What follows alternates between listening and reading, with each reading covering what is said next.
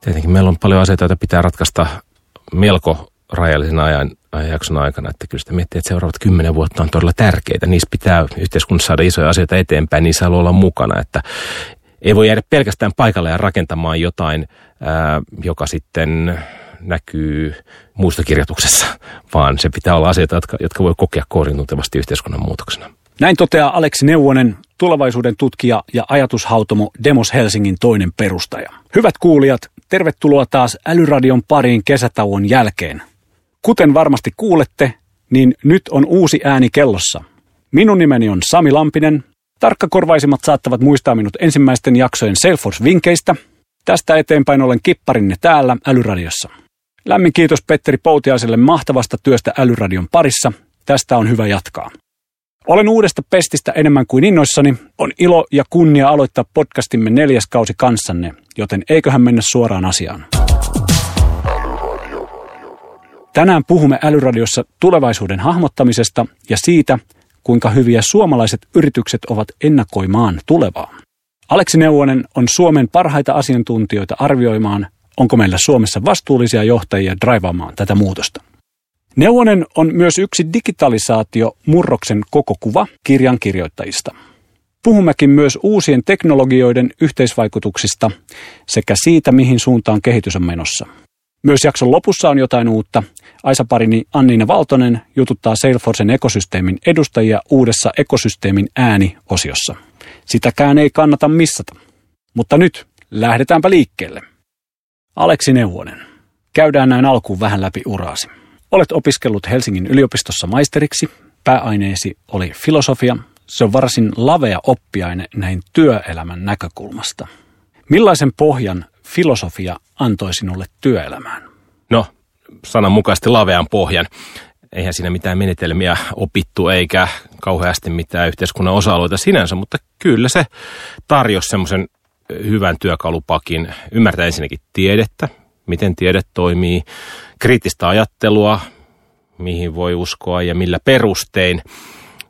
Ja kyllä se antoi myös semmoisen ehkä semmoisen johtamisen perustaidot siitä, millä tavalla pitää pystyä esimerkiksi asioiden reiluutta puntaroimaan, kokonaisuuksien etua puntaroimaan, ää, mitä eri lähestymistapia näin voi antaa. Ehkä myös sitten se, että ylipäänsä sehän on niin kuin mahdollisuuksien ajattelemista. Se, että osaa laventaa näkökulmaa, katsomaan sitä eri ihmisten perspektiivistä ja, ja, ja avaamaan uusia mahdollisuuksia. Kyllä ne on ollut ihan arvokkaita työelämätaitoja sitten. Opiskellessasi yliopistossa tutkijan hommat vetivät sinua puoleensa. Aloit työskennellä tutkijana ensin VTTllä vuonna 1999 ja sitten tulevaisuuden tutkimuskeskuksessa pari vuotta myöhemmin. Miten sinä innostuit tulevaisuuden tutkimuksesta? Kyllä sillä lähti varmaan semmoisesta uteliaisuudesta yhteiskunnallisia isoja ongelmia, kuten vaikka ympäristöasioita tai, tai tuota, demokratian tulevaisuuteen liittyvistä asioista. Ja ne väistämättä tuntui jutulta, jossa ei ikään kuin lopullisia ratkaisuja lyhyillä aikajänteillä löydy ja, ja, ja vaaditaan isoja muutoksia ja, ja tota, monia rinnakkaisia kehityskulkuja pitää hahmottaa ja pikkuhiljaa sitten päädyin lukemaan asioita, joissa rakennettiin pidempiä vaihtoehtoisia tulevaisuuskuvia ja skenaarioita ja tutustuin ihmisiä, jotka niitä oli tehnyt ja jotenkin siitä ajattelumallista, että meillä on edessämme avoin tulevaisuus, joka syntyy monen eri osa-alueen, monen yhteiskunnan sektorin, teknologian, ympäristön, ihmisten mielipiteiden yhteisvaikutusta, niin se veti puoleensa se näkökulma maailmaan. Olet ollut elämäsi aikana aktiivinen monella rintamalla. Vuonna 1995 perustit ympäristöjärjestö Dodo ryn. Kotitaustalla lienee tässä oma vaikutuksensa, sillä isäsi Veikko Neuvonen oli Yleisradion toimittaja ja monien tuntema Luontoilta-ohjelman juontaja. Mitä ympäristö ja luonto merkitsee sinulle? Varmasti se äh, ymmärrys, ymmärrys siitä, että tota, me ollaan hyvin riippuvaisia ihmisinä siitä, että mitä meidän luonnonvarat ja ilmasto ja luonto meille pystyy tuottamaan, niin on ollut hyvin, hyvin mua muokkaava. Muokkaava tuota, ää, asia ja, ja ohjannut mua tietenkin pohtimaan tiettyjä isoja kysymyksiä. Ää, nimenomaan planeetan ja, ja, ja tota, ihmiskunnan tasoisia kysymyksiä. Ää, ikään kuin levittänyt laajempaa, laajempaa horisonttia sille ja se sitten tietenkin varmaan ohjannut eri suuntia. Voi sanoa, että tietyllä tavalla esimerkiksi päätös lähteä opiskelemaan filosofiaan liittyy siihen, että näitä asioita pitää katsoa monitasoisesti ja tota, jos haluaa löytää niihin ratkaisuja, niin se, se tarkoittaa, tarkoittaa sitä, että pitää ymmärtää monesta asiasta jotain ja katsoa niitä kriittisesti. Samaan aikaan tietenkin ihan kyllä se luonto tarkoittaa sitä, mitä monelle muullekin ihmiselle, eli ää, rentoutumista, ihmeitä, ää, sitä, että saa ymmärtää olevansa osa jotain huomattavasti suurempaa kuin mitä, mitä ehkä arkisessa puristuksessa ja, ja tota, tohinassa huomaakaan. Kun sä menet luontoon, luonnon keskelle, niin saatko sä energiaa siitä? Varmaan näin voi sanoa. Kyllä varmaan näin, näin voi sanoa ja tuota, osittain myös tiedän sen aivan tiedeperusteisesti, että näin, näin pitäisi tapahtua ja varmasti tämä nykyisellään vahvistaa myös omaa kokemustani asiasta. Parhaiten sinut tunnetaan Demos Helsingin perustamisesta. Perustitte tämän yhteiskunnallista muutosta edistävän ajatushautuman yhdessä Roope Mokan kanssa vuonna 2005. Kerro vähän, millainen teidän alkutaival oli? Ymmärrettiinkö Suomessa, mikä Demos Helsinki on? No tähän viimeiseen voi sanoa, että ei ymmärretty yhtään. Kyllä mä luulen, että me oltiin luomassa jotain ikään kuin kokonaan uudenlaista, joka ymmärretään nyt paljon paremmin. Kyllä se oli aika erilainen Suomi silloin lähes 15 vuotta sitten, kun tätä hommaa lähdettiin tekemään. Ja oltiin vielä aika paljon semmoisessa Suomi, kansallisvaltio, jossa on ne perinteiset elinkeinot ja, ja tuota, tietyt poliittiset kysymykset. Siinä maailmassa oli se vakava poliittinen keskustelu, jota lehdissä ja, ja televisiossa ja muualla käytiin läpi ja josta poliitikot puhu. Ja sitten oli samaan aikaan se juuri ehkä avautunut semmoinen osittain digitaalisessa maailmassa oleva alakulttuurit, isommissa kaupungissa olevat alakulttuurit, ää, Web 2.0, keskustelu ilmastonmuutoksesta, keskustelu globaaleista ilmiöistä, joka oli purskahtamassa siellä esiin. Ja mä ajattelin, että Suomessa on väistämättä erilaisten organisaatioiden tärkeää ymmärtää myös tätä maailmaa ja, ja, ja ymmärtää, mitä se muutos, joka väistämättä tulee huuhtomaan sen vanhan käsityksen siitä, mikä Suomi on tai mikä yhteiskunta on tai mikä, mikä ylipäänsä maailma on, niin mukanaan. Ja tuota, sitä tarinaa lähdettiin sitten kertomaan, nostamaan uusia teemoja keskusteluun. Saatiin hyvällä tuurilla, ehkä aikaisemmilla ää, jonkunlaisilla tuttavuuksilla ja, ja tuota aktiivisuudella me sitten löydettyä myös ensimmäiselle hankkeelle jotain rahoitusta ja semmoinen aika normaali yrittäjän alkutaival, muutama ensi, ensimmäinen vuosi tiukkaa, siinä niin kuin hyvä ystävyys ja huumori ja, ja, ja into piti, piti pinnalla ja, ja työs eteenpäin. Ja sitten alkoi löytyä sitten käydellä sitten kuitenkin sieltä sitä, että erilaisia tahoja, kanssa päästiin toimimaan ja itsellemme myös sitten palkkaa pikkuhiljaa maksettua. Kiitos, että olette tuoneet tämän Think Tank ajatushautomo toiminnan Suomeen. Mä itse olen seurannut sitä trendiä silloin alkuajosta saakka ja, ja totta, täytyy sanoa, että en ole varmaan juurikaan tehnyt mitään muuta kuin lukenut teidän artikkeleita, mutta tota, saanut niistä uusia ajatuksia. Et siinä mielessä se on toiminut kyllä. Erittäin mukava kuulla. Tätähän aika usein joutuu pohtimaan, että no lukeeko niitä, ja, niitä kukaan ja saako niistä kukaan mitään, koska tuota, yksinäistään se monesti se ajattelu, ajattelutyö on, mutta pikkuhiljaa sitten onneksi alkaa näkyä aina välistä, että jonnekin ne päätyy ja joku niistä jotain sitten vie eteenpäinkin. Te olette kasvaneet varsin merkittäväksi tekijäksi Suomessa. Miten sinä itse arvioisit teidän impaktia? Oletko tyytyväinen siihen, mitä olette saaneet aikaiseksi? Kyllä ja ei. Varmasti voi sanoa, että ei sitä osannut 15 vuotta sitten ajatella, että ollaan tämän kokoinen toimija, jolla on niin vuodessa pitkälti toista sataa erilaista kumppania ja, ja, ja, ja hanketta, ja jolla on pitkälti toistakymmentä maata, joissa toimitaan erilaisten hankkeiden puitteissa ja jossa on niin kuin iso määrä julkaisuja. On tämä niin kuin hieno, hieno homma, että tämmöistä on päässyt tekemään, mutta sitten kun miettii juuri sitä impaktia ja vaikuttavuutta, niin pakkohan sitä on verrata siihen, että mitä ympärillä oleva maailma, mitä siellä tapahtuu, niin kyllä sittenkin koko ajan toivoo, että voisi vaikuttaa vielä enemmän, että kyllä meillä on monia kehityskulkuja alkaen ilmastonmuutoksesta, alkaen siitä, että miten demokraattiset rakenteet rapautuu, minkälaisia ikään kuin vastakkaisetteluita yhteiskunnassa nousee, niin kyllä sitä koko ajan toivoo, että ne ratkaisut, mitä itse yrittää työssään olla synnyttämässä, niin niitä kuunneltaisiin enemmän tai ainakin niitä pääsisi jalostamaan eteenpäin vielä, vielä tuota, monipuolisemmassa koalitiossa erilaisten, erilaisten toimijoiden kanssa. Olet juuri palannut työelämään muutaman kuukauden isyysvapaalta. Mitä tämä ajanjakso antoi? Kyllä se väistämättä antaa sitä jälleen kerran sitä aika, aikajännettä ja perspektiiviä siihen, että tuota, ajatellaan, että tänä vuonna, tämä viime vuonna syntynyt lapsi on luultavasti ja toivottavasti osa tätä yhteiskuntaa 2100-luvulla. Ne skenaarioharjoitukset, mitä mä oon tehnyt, niin on pisimmillä ulottunut 2050-luvulle ja siinä vaiheessa se lapsi alkaa olla hädin tuskin kunnolla työelämässä oman paikkansa löytänyt. Ja silti ne tuntuu radikaaleilta, radikaaleilta ne muutokset, tota, mitä niissä on itse kuvannut. Että tota, siinä mielessä kyllä tämä on mulle ehkä uudelleen ja uudelleen aikajänteiden ja muutoksena aikajänteiden ymmärtäminen on, on se niin kuin merkittävä asia ja siinä mielessä on luontainen, luontainen tota, varmaan havainto siitä, siitä lapsesta. Yleensä vieraidemme kanssa puhumme tulevaisuudesta vasta viimeiseksi, mutta sinun kanssasi siitä on syytä aloittaa. Aleksi Neuvonen, kertoisitko lyhyesti, miten tulevaisuutta oikein voi tutkia? Siinä on varmaan kolme semmoista peruslähestymistapaa, josta ensimmäinen on se, että ajatellaan, että no katsotaan tässä ympärille ja katsotaan, että meneekö ne asiat, jotka ennenkin on menneet eteenpäin suurin piirtein samaa vauhtia trendinomaisesti, jolloin sä voit suurin piirtein laskea sieltä jonkun matemaattisen kaavan plus minus 1-2 prosenttia vuodessa joku asia kehittyy. Toinen tapa on se, että sä lähdet miettimään tämmöisiä entä jos tulevaisuuksia. Mietit yksittäisiä uusia ilmiöitä. Mitä, mitä jos Brexit tapahtuu, vaikuttaako se meidän bisnekseen. Ää, ää, mitä jos ää, tulee uusi tekoälysovellutus, vaikuttaako, vaikuttaako se minun elämääni, helpottaako se elämääni lähivuosina. Ne on tämmöisiä vähän niin kuin ajatusleikkejä.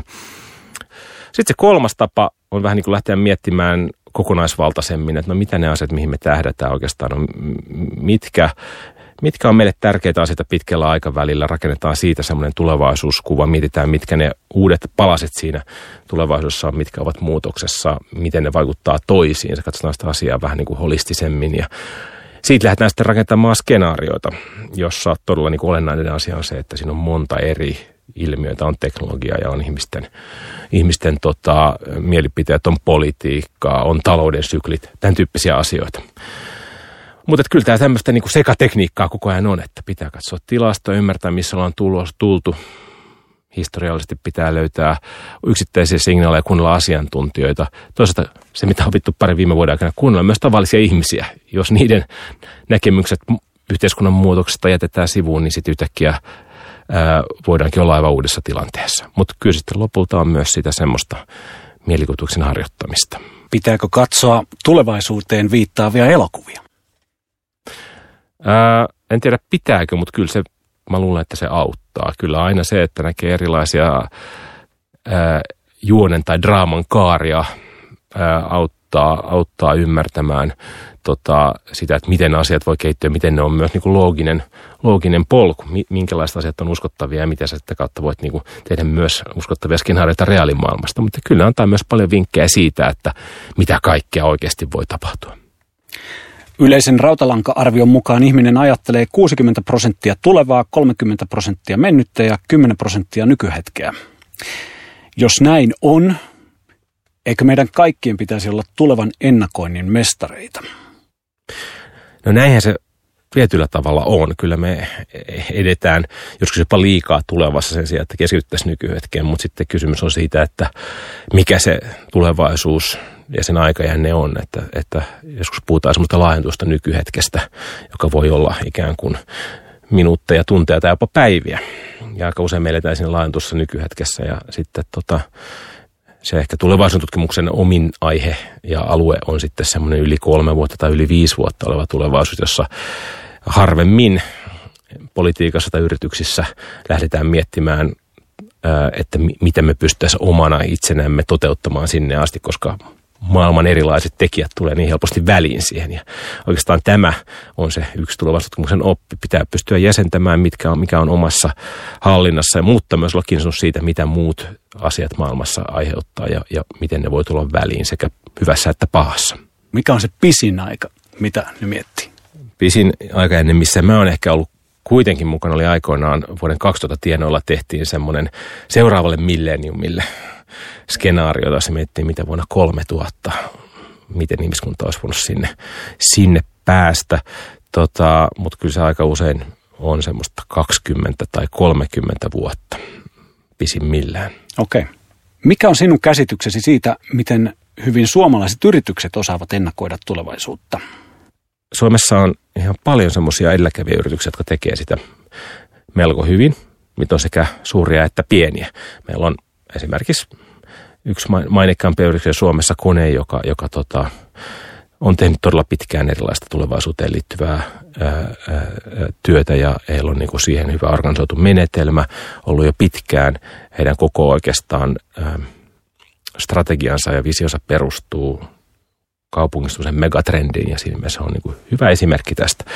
Tietenkin toinen maineikas kansainvälisesti tunnettu yritys Nokia, ää, joka kuten Risto Siilasmaan viimevuotisen kirjan lukeneet tietävät, käytti tässä uusiutumisprosessissa hyvin vahvasti tulevaisuusmenetelmiä ja lähti miettimään, mikä on se markkina, mihin he 2025 suurin piirtein tähtävät rakensivat skenaarioita siihen. Sitten samaan aikaan meillä on suuri joukko myös pieniä, pieniä yrityksiä, jotka niin kuin on oivaltaneet jonkun kimpun mahdollisia tulevaisuuksia, muutoksia ja ne rakentaa niiden ympärille sitä bisnestä.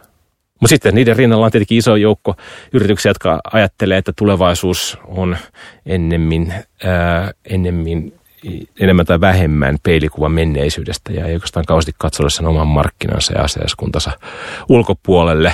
Ehkä yrittää vaikuttaa jonkun verran päätöksentekoon sen suhteen, että, että heille, heidän toiminnantansa on, on suosiollisia verotuskohtelua ja, ja, ja muuta regulaatiota. No nostamasi yritykset, Kone ja Nokia on loistavia esimerkkejä siitä. Ja ilo kuulla, että niillä on ollut suunnitelmat tulevaisuuteen ja ne tekee sitä aktiivisesti. Mutta minkälaisia työkaluja muilla syö, suomalaisyrityksillä voisi olla, jotta he voisivat paremmin olla valmiita tulevaisuuteen ja muutoksiin siellä? No työkaluja voi olla hyvin, hyvin monenlaisia. Kyllä se tietenkin yksi on, että käydään ihan johtoryhmätasolla mietitään niitä isompia muutoksia ja sitä, että tuleeko esimerkiksi oman toimialan ulkopuolelta mahdollisia haastajia, vaikka teknologisen muutoksen myötä. Mutta sitten yhtä lailla kyllä se liittyy siihen, että yritykset miettii sitä, että minkälaista yhteiskuntaa he ovat rakentamassa, mitä heidän tarjoamillaan ratkaisuilla voisi saada aikaiseksi, mitä, mitä yhteiskunnallista yhteiskunnallisesti relevanttia voi saada aikaiseksi tällä hetkellä esimerkiksi ymmärtääkseni Britanniassa on pohdittu sellaista lakia, että jokaiselle yritykselle pitäisi olla kirjattuna tämmöinen yhteiskunnallinen tehtävä. Ja kyllä se antaa pohjan sitten myös niin kuin peilata sitä pitkän aikavälin tulevaisuutta, että onko tässä jotain niin kuin ristiriitaisuuksia ää, suhteessa siihen. Ja sitten sen ympärille voidaan lähteä tekemään erilaista kirjausta jännitteistä, mitä sen niin kuin oman purposen tai mission ympärillä ja, ja nyt käynnissä olevan niin kuin trendien välillä on. Todella mielenkiintoista. Mitä tulevaisuuden tutkimiselta ylipäätänsä kannattaa odottaa? Kristallipalloa ei kuitenkaan ole kenelläkään. Erittäin hyvä kysymys. Ähm, kyllä se yleensä, se mitä sitä parhaimmillaan saa, on semmoista oman ajattelun ketteryyttä äh, noin yksilötasolla, mutta kyllä se on myös aika paljon sitä, että esimerkiksi äh, johtoryhmätasolla ihmisillä on yhteinen kuva siitä, mikä meitä haastaa, äh, mikä meitä ajaa eteenpäin, minkälaisia inspiroivia mahdollisuuksia meillä oikeasti on ja tavallaan sitä kautta pystytään pelaamaan, pelaamaan huomattavasti paremmin yhteen. Mun mielestä tulevaisuuden tutkiminen on ennen kaikkea taito, jota voi oppia ja sitä kautta näkemään maailmasta uusia mahdollisuuksia, ää, kurottamaan pidemmälle ja toimimaan enemmän ehkä just niiden, niiden niin kuin avautuvien mahdollisuuksien kuin asemien puolustamisen ää, viitekehyksessä.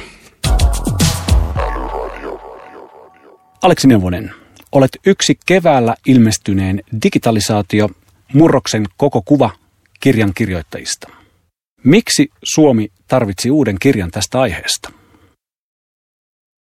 Niin, kyllähän tässä koko ajan tulee hyvin paljon erilaisia digitalisaation ää, puolia kuvaavia teoksia. Esimerkiksi kollegani Johannes Kopponen julkaisee lähiviikkoina kirjan vaikka pelkästään ää, platformibisneksistä, joka on tietenkin hyvin, hyvin tärkeä spesifi aihe. Se, mitä me tällä kirjalla haluttiin nostaa esiin, on ehkä se, mitä se kirja alaotsikko Murroksen koko kuva kertookin.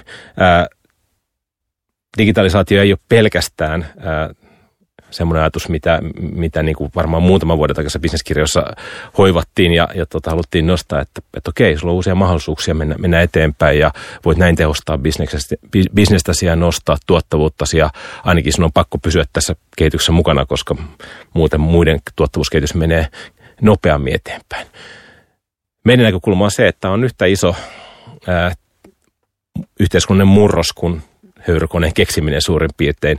Ja nyt samanlaisia ikään kuin ää, isoja mannerlaattojen liikahduksia tapahtuu vallan ja vaurauden uusia sitä kautta, että ensimmäistä kertaa historiassa pysytään näin nopeasti, näin globaalisti ottamaan, ottamaan tilaa digitaalisella bisneksellä on ikään kuin pystytty murtamaan se niin kuin maantien ja materian rajat. Ja tota, ää, koko yhteiskunnan pitäisi pystyä menemään aika paljon nopeammin eteenpäin niin, että meille ei, ei, ei synny ikään kuin uudenlaisia ää, epäterveitä valtablokkeja ja, ja, ja niin, että tota, ihmiset oikeasti pystyy ottamaan kantaa siihen, mihin meidän pitäisi mennä. Onko joku tietty esimerkki, että miten se radikaali murros näkyy, joka näiden uusien digitaalisten teknologioiden yhteisvaikutuksesta syntyy?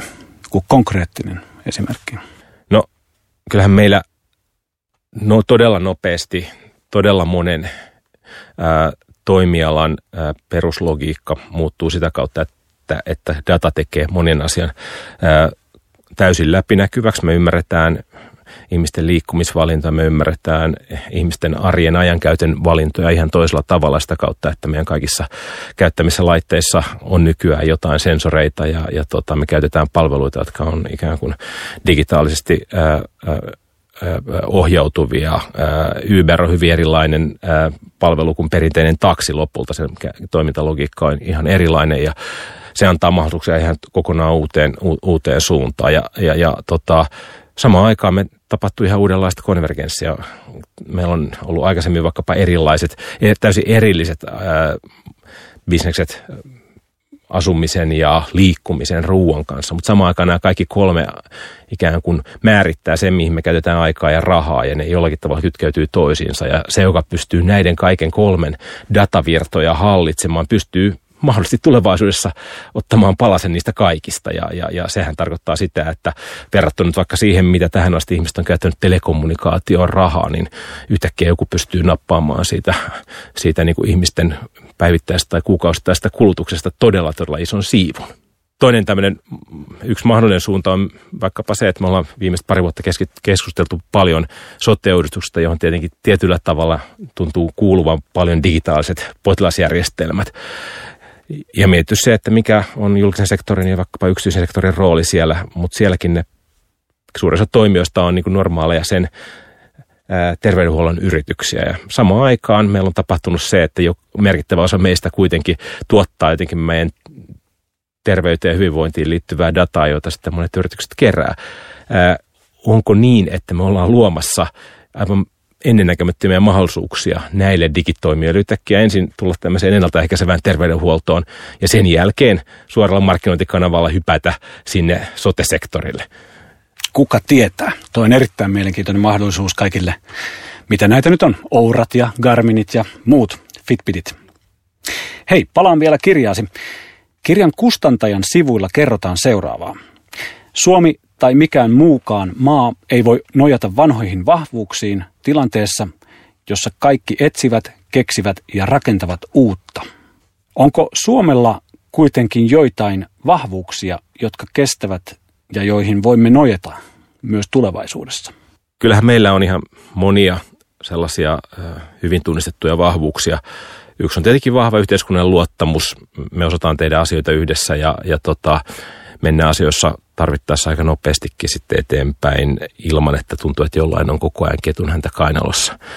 Ää, sitten meillä on totta kai todella vahva ja todella laaja ihmisten koulutustaso ja osaamispohja ajatus, että jokaisesta, jokaisella ihmisellä on jotain annettavaa ja lahjakkuutta, niin kyllä luulen, että tulevaisuuden, maailma, tulevaisuuden maailmassa, jossa niin kuin, ää, meidän ihmisen, ihmisten merkitys yhteiskunnalle ja toiselle ihmiselle kuitenkin muuttuu koko ajan, niin kyllä siinä on tosi tosi tärkeää se, että me uskotaan myös, että jokainen ihminen voi kehittyä ja oppia uutta. Nämä, nämä on niin valtavia mahdollisuuksia tässä ajassa, jossa tietenkin semmoista niin perinteiset esteet esimerkiksi oppimiselta ollaan poistamassa digitaalisten, digitaalisen informaation ää, ää, muodossa. Tästä on loistava aasinsilta itse asiassa viime syksynä Älyradiassa vierailleeseen Esko Kilpeen. Hän totesi, että Suomessa organisaatioiden kehitys on hiukan lyhytnäköistä, jolloin muutos voi tehdä nykyisestä osaamista, osaamisesta nopeastikin arvotonta. Mitä mieltä olet tästä? Pitää varmasti kyllä paikkansa. Meillä on semmoinen iso murros tietenkin käynnissä, käynnissä tota, ö, yrityksessä ja työelämässä laajemminkin, että me jotenkin ajatellaan ihmisiä hyvin paljon sen heidän aiemmin saamansa ö, peruskoulutuksen ja osaamisen kautta ja jotenkin ajatellaan, että se kestää sitten läpi työuran. Sen sijaan meidän pitäisi pystyä ikään kuin miettimään, että miten sitä voi jalostaa eteenpäin, mikä se seuraava tehtävä voisi olla. Ja siinä mielessä ehkä se niin kuin sopimus työntekijän ja työnantajan välillä pitäisi olla myös jollakin tavalla toisenlainen siitä, että ihminen on halukas oppimaan ja kehittymään koko ajan ja ottamaan uusia tehtäviä vähän vastaan, mutta samaan aikaan se työnantajan pitää olla myös valmis tarjoamaan tilaa ja, ja paikkoja mennä eteenpäin ihmisenä ja, ja, ja osaajana ja, ja tässä mielessä olla valmiina myös sitten vastaamaan siihen yhteiskunnan ja teknologian muutokseen. Puhuit siitä, miten yritysten pitäisi niin tukea tätä muutosta, mutta mitä sitten työläisten, tietotyöläisten ja työntekijöiden, miten meidän pitäisi ottaa tätä vastaan? Kyllä se varmaan on semmoinen niin perusuteliaisuus koko ajan uusia juttuja kohtaan. Kyllähän väittäisin, että meillä on tapahtunut ja tapahtumassa iso muutos sen suhteen, että kyllä ihmiset on huomattavasti ikään kuin oppimishaluisempia kuin joskus aikaisemmin. Että kyllä osalle ihmisistä, osittain varmaan vaikka suomalaista koulun hyvyydestä ja erinomaisuudesta puhutaankin, niin kyllä osa ihmisistä on kokenut, että, että oppiminen on sitä, mitä tapahtuu luokassa edestä puhutun omaksumisena ja tota, kyllä se semmoinen niin kuin halu oppia uutta ja myös joskus ää, kärsiä siitä niin kuin kitkasta mikä, ja hitaudesta, mitä uuden oppimiseen ää, liittyy, niin olla, olla valmis tekemään sitä ja uhraamaan siihen aikaa. Varmaan myös osittain omalla ajalla ja, ja, ja, ja, ja myös tota, nöyrtyä siinä mielessä ää, ja ehkä muidenkin ihmisten edessä, että pitää joskus näyttää, että on heikko eikä, eikä osaakaan kaikkia hyvin. Ja tästähän on hyvä, hyvä, hyviä näyttöjä sillä, että niinkin joskus aikoinaan tehtiin, tehtiin selvitystä, ketkä on kaikkein huonoimpia ää, uuden teknologian omaksumisessa, digitaalisen teknologian omistamisessa, omaksumisessa yrityksessä yleensä. Ne oli ylemmässä johtavassa asemassa olevat miehet, jotka eivät kehdanneet sanoa, että en osaa vielä käyttää sähköpostia. Mä oon itse ollut 12 vuotta Salesforcella ja mä olen kyllä huomannut, että tämä tilanne on muuttunut, että nyt jos joskus oli vielä ihmisiä, joille printattiin ne sähköpostit, niin enää ei tule vastaan sellaisia ihmisiä missään yrityksessä. Joo, onneksi tässä on saatu joku semmoinen teknologian imu aikaiseksi. Hyvä niin. Puhutaanpa sitten vastuullisesta liiketoiminnasta. Demos Helsingin sivuilla lukee näin. Demos Helsingillä on kaksi asiakasta, työn tilaaja ja yhteiskunta, joka hyötyy myös projektista. Toimintamme tarkoitus on pitkäjänteinen yhteiskunnallinen muutos, jota tehdään yhdessä erilaisten koalitioiden ja kumppaneiden kanssa. Onko tämä se perspektiivi, joka organisaatioissa pitäisi ottaa? Kyllä se jollakin tavalla lähtee siitä, että yrityksen tai minkä tahansa organisaation pitäisi koko ajan käydä vähän sitä dialogia ja pohdintaa sen kanssa, että mikä me tässä yhteiskunnassa oikeastaan ollaan, kun teknologia muuttuu ja rajaadat muuttuu ja ihmisten tarpeet muuttuu. Mitä ongelmaa me ollaan oikeastaan ratkaisemassa ää, ja mihin sitä kautta me voitaisiin laajentaa meidän, me, meidän, meidän toimintaa. Ja ää, siinä on niin kuin kaksi puolta. Toinen on se vähän niin kuin opportunistinen puoli, että missä se uusi bisnes tällä hetkellä syntyy. Missä se meidän kysyntä voisi kasvaa. Mutta sitten kyllä se on niin kuin semmoista empaattista ymmärtämistä siitä, että, että missä me voidaan tehdä asiaa, josta oikeasti on hyötyä ihmisille ja yhteiskunnalle myös pidemmällä aikajänteellä. Mistä se ikään kuin kestävä arvo sille tekemiselle syntyy. Ja tämä on mahtava heuristiikka sille, että kuinka vede yritystä eteenpäin. sekä tämmöisen niin kuin sisäisen innovaatioprosessin ylläpitämisenä, mutta yhtä lailla myös ihan sen niin kuin, ää, ää, uusien, uusien tota, asiakaskuntien löytämisessä ja heihin vetoamisessa. Onko tämä muutos sitä, mitkä, mitä jotkut yritykset sanoo, että he haluavat muuttua shareholder-mallista stakeholder-malliin? No tämä on juuri, juuri, juurikin sitä. Mä uskon jollakin tavalla, että kyllä se stakeholder-malli on aina siellä ollut takana, mutta meillä oli jotenkin pitkän aikaa sellainen äh, kuitenkin aika vakiintuneet asetelmat, että ne suurin osa yritykset oli syntynyt tiettyjä stakeholdereita varten. Ja äh, sitten tuli vaihe, jossa piti miettiä, että, että okei, miten ne niin kuin irrottautuu niistä stakeholdereista ja pystyy laajemmin luomaan markkinoille jotain hyvää, jolloin korostui se, että siellä niin kuin sitä haluttiin ää, ohjata niiden ikään kuin omistajien intressin mukaisesti. Ajateltiin, että se on niin kuin hoidettu juttu, se stakeholderien arvo. Ja nyt maailman muututtua globaalimmaksi, digitaalisemmaksi, ää, ilmastonmuutosten kaltaisten haasteiden tultua eteen, niin se pitää määrittää uudestaan, miten ne stakeholder-arvo on. No miten sitten Suomessa asenneilmasto?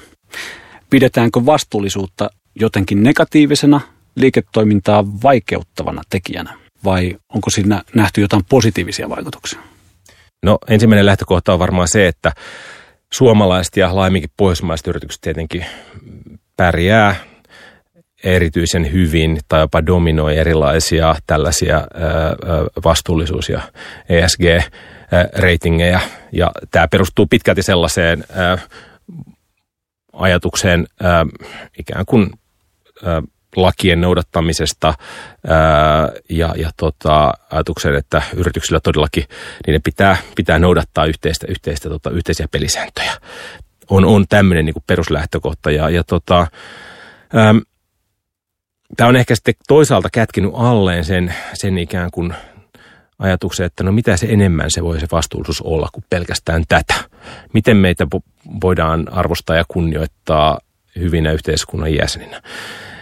Ja kuitenkin erilainen tutkimus näyttää siihen suuntaan, että oikeasti se, se tuottaa sulle hyötyä ja tuo sulle jotakin takaisinpäin se, se vastuullisuus silloin, kun sä käytät sitä tapana tuottaa uusia innovaatioita ja levittää uusille markkinoille. Eli juuri sitä, mitä äsken, äsken tuossa kuvasin.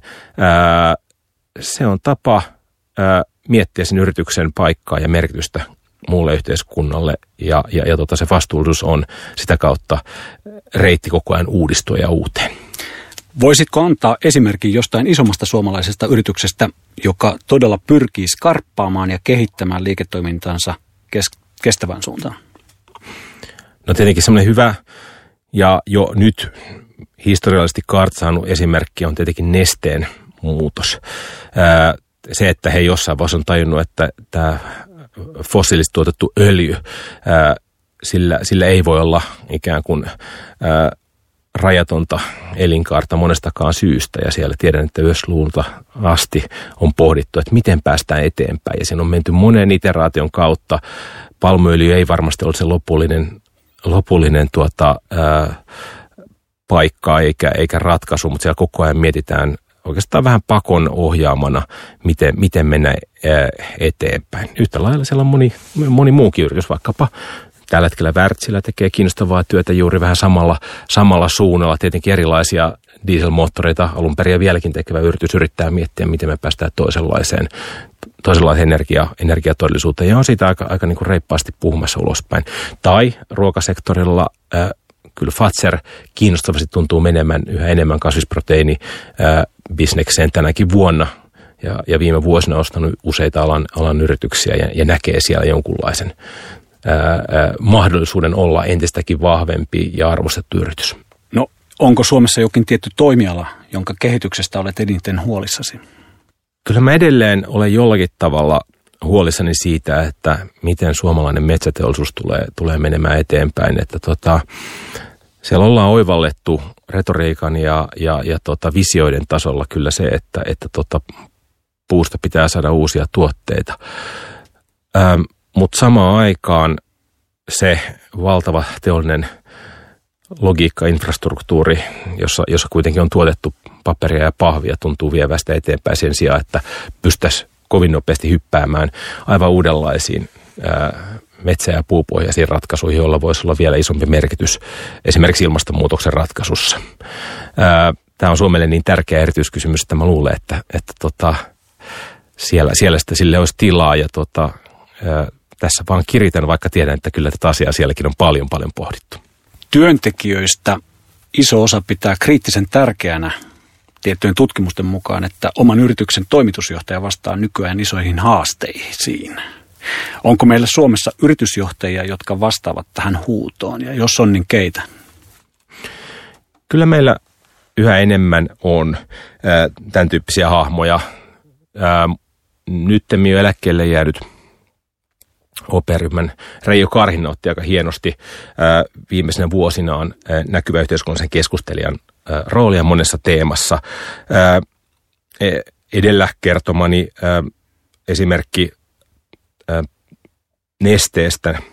Siellä esimerkiksi myynnistä vastaava Matti Rautkivi on ollut noussut muutamassa vuodessa tosi näkyväksi yhteiskunnallisessa keskustelijaksi energiamurroksen osalta.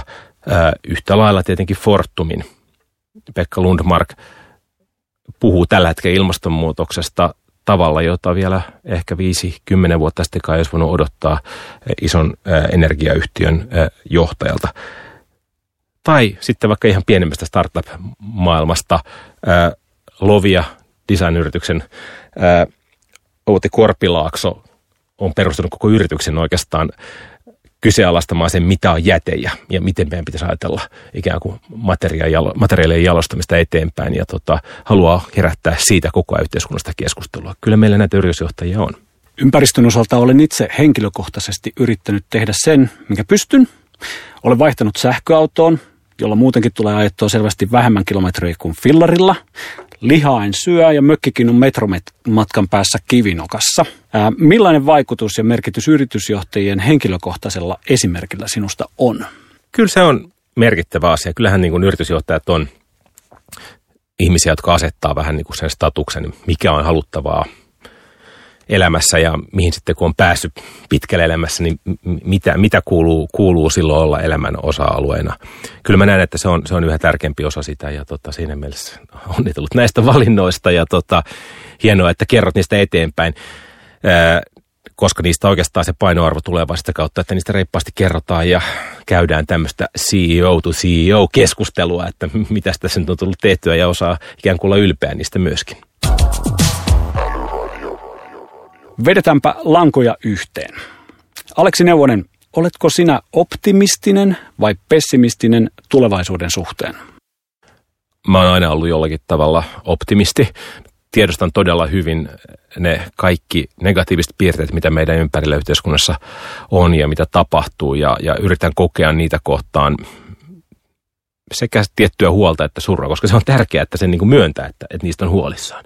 Mutta silti ajatus siitä, että ihmisten yhteiskunta voi uudistua ja me voidaan kuitenkin ää, tehdä aika ihmeellisiäkin asioita, kun me vaan päätetään ja uskotaan johonkin, johonkin muutokseen, niin, niin kyllä se on jotenkin semmoinen asia, joka pitää säilyttää ää, syvällä itsessään, että kyllä tässä moneen kertaan varmaan erilaiset yhteisöt olisi romahtaneet, ellei sitä olisi ollut. Loppuun vielä vakiokysymyksemme. Mikä on sinusta älykkäintä juuri nyt? Se voi olla mikä tahansa, esimerkiksi palvelu, tuote, ajatus tai vaikkapa kirja.